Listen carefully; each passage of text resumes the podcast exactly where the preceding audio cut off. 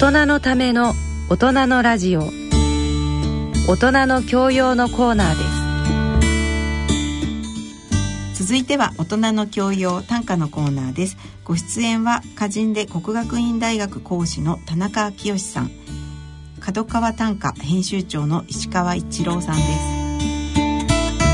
す。ご機嫌いかがでしょうか？田中昭義です。ご機嫌いかがでしょうか？角川短歌編集長の石川一郎です今回は、えー、角川短歌7月号の紹介をしてまいりたいと思いますが、えー、今日7月7日は、えー、七夕ということで、はい、えー、実は、えー、古くから歌人は、えー、七夕を短歌に読んでいるという流れがあるんですけれども、えー、万葉集4500首のうち130首以上、実は七夕の歌が読まれていると、うん、えー、万葉集を代表する大友のやかもちも読み、柿の本の人丸も読み、えー、という中で、えー、紀貫之、えー、古今和歌集の編者でもある、えー、紀貫之はこんな一首を読んでいます。照る月の流るる見れば天の川、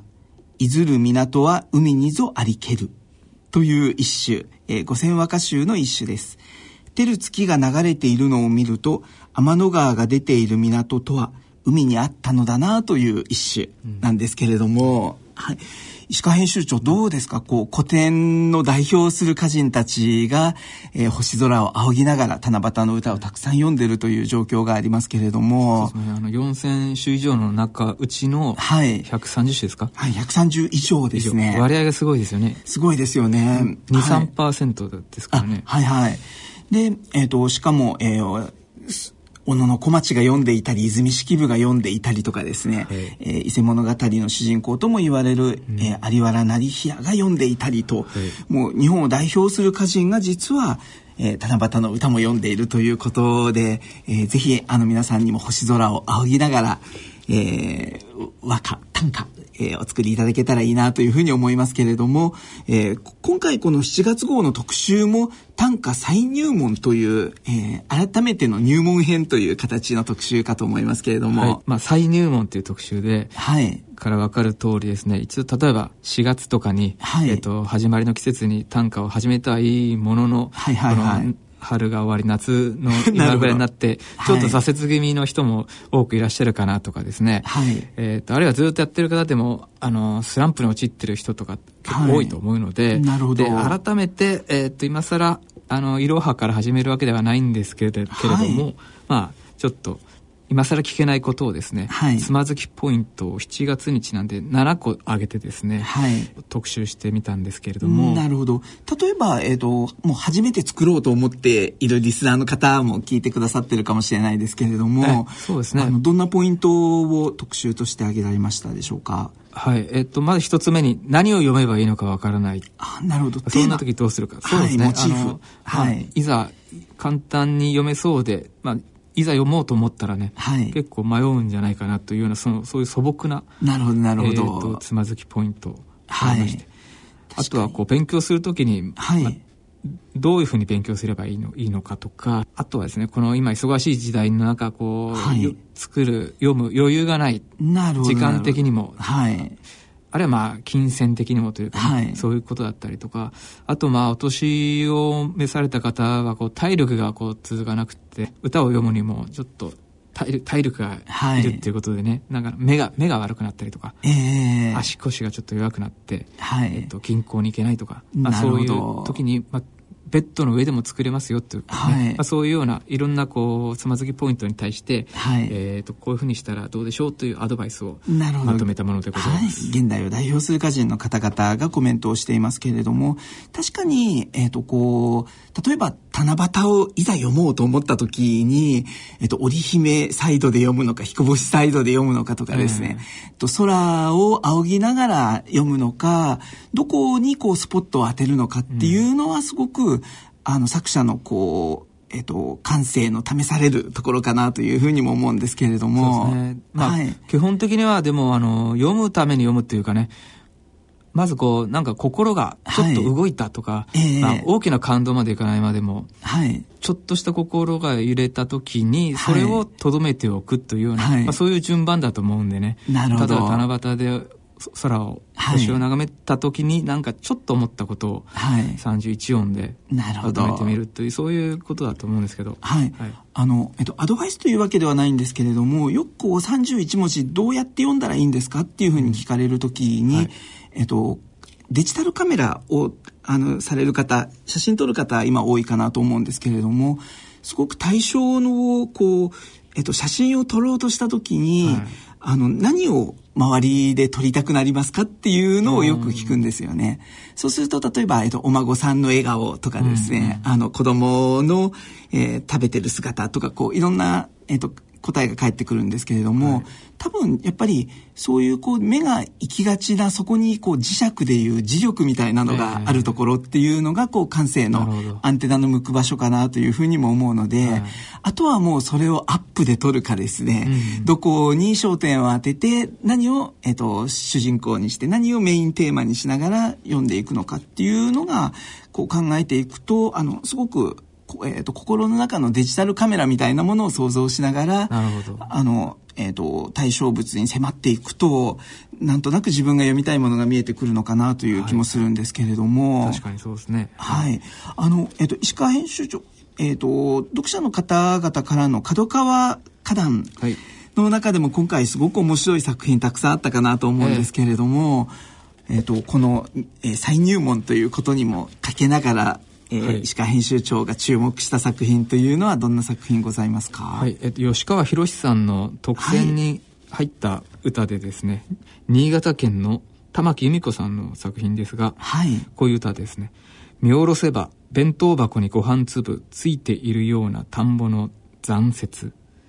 見下ろせば弁当箱にご飯粒ついているような田んぼの残雪。はい。残雪いいのか？いですね。残り雪ですね。はい。はい、まあ、あの、読んで、い一読してわかるように、こう、はい、見下ろすってのはどこから見下ろしたのか、家の2階か、あるいはこう、もしかしたら飛行機に乗って離陸、ああの着陸の時かわからないですけどね、はい、あの田んぼにあの雪がちょっと残っててそれが弁当箱のについてる残ってるご飯粒のようだっていうことで、はい、なんかすごいあの情景が目にありありと浮かぶし、はい、田んぼっていうからまあお米作るところなんでね、まあ、そのお米作るところに、まあ、最終的に、えーと、食されたそのご飯粒が残ってるよってそのなんかこの回ってる感じというかね、はい、すごいよくできたうまい歌だなと思いましたね。ねはい、あの個人的にもこの歌例えば最初に見下ろせばというところになるんですけれども、はい、その後弁当箱にご飯粒すごくこう身近なものを連想させておきながら、はい、最後にご飯粒ついているような田んぼの残雪、えっと種明かしをするような形で、うん、すごくこうカメラのアングルで言ったらあの身近なものかと思わせておいて、最後の実は、えっと、大きな情景になっていくっていう、はい、すごくそのこう、ズームのところから始まって全体を見せていく広い絵を見せるっていうすごくそのこうカメラの振り幅みたいなものが面白い一種だなというふうにも、えー、私は思いましたけれども、ね、新潟の方なんでね。はい。ああなるほど。さらにこうねそのそうですね。田んぼへの愛愛着というかね、はい、そういうのも現れていて、はい、まあ、心が動いたんでしょうねこの光景を見てね、はい確かに米どころの、はい、えー、新潟の方の作品だなという感じですけれどもともう一方、えー、ご紹介させていただけたらと思いますが、はい、えー、安田さんという、えーと、歌人の方が選出した作品です。長崎県の奥平富江さん奥平富江さんでしょうか。タンポポも野毛しも花を咲かせおり優しき人の家ありし後タンポポも野毛しも花を咲かせおり優しき人の家ありし後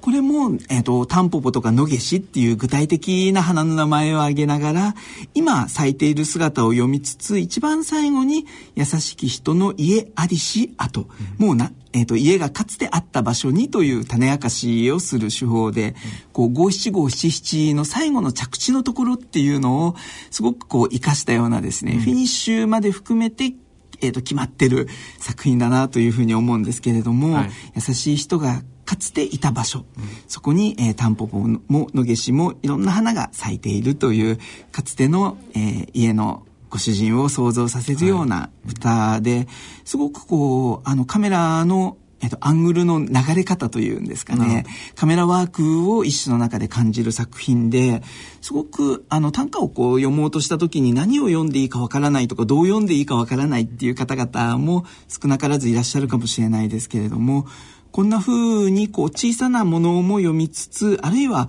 大きなものも読んだりとかですね、うん、それをどの場面で、えー、上の句の最初の方から何から読むのか、あるいは最後をどういう場面で終わるのか、うん、すごくそこにも工夫の余地があって、だからたった31文字が千数百年も続いているのかなというふうにも、はい、えっと思うんですけれども、はい。いろんな、もう人それぞれに、えー、短歌との出会い方、えー、再入門、あるいは入門の仕方というのがあるのかなと思いますけれども、はい、ぜひやっぱり作っていただいた方が、あの、えっと、一種、五七五七七を読んだ後だと、さらに味わい、味わい深さも変わっていくかと思いますので、はい、はい。えー、ぜひ短歌読んでいただきたいなと思いますが、はい、と、石川編集長、次号はどんな特集が組まれていますでしょうか、はい、次号は昭和の大歌人、佐藤佐太郎の、えっと、没後30年ということで、はい、えー、7月がですね、えー、と今月が没後30年になりますので佐藤佐太郎の短歌作法と題してですね、はい、もうすごい今技術が、えー、とすごいって言ってあの流派問わず、はい。えー、若い人も、えー、ベテランの人も佐太郎にはえっと、振幅しているということですね、はい、すごい人気歌人なんですがその、作家術に迫る特集を組んでおります。はい。もう現代を代表する歌人の、えー、大特集でもあるかと思いますので、えー、ぜひ、えー、楽しみにしていただけたらいいなと思います。はい、すみません。それと別冊付録がつきまして、はい、号特別号なんですが、なぜ戦争がなくならないのかっていう題で、えっ、ー、と、歌人のみならず、えー、各界の著名人にちょっとエッセイを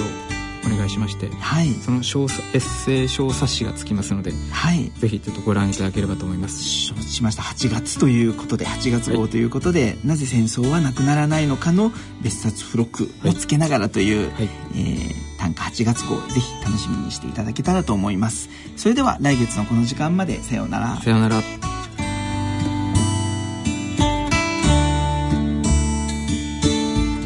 以上大人の教養短歌のコーナーでした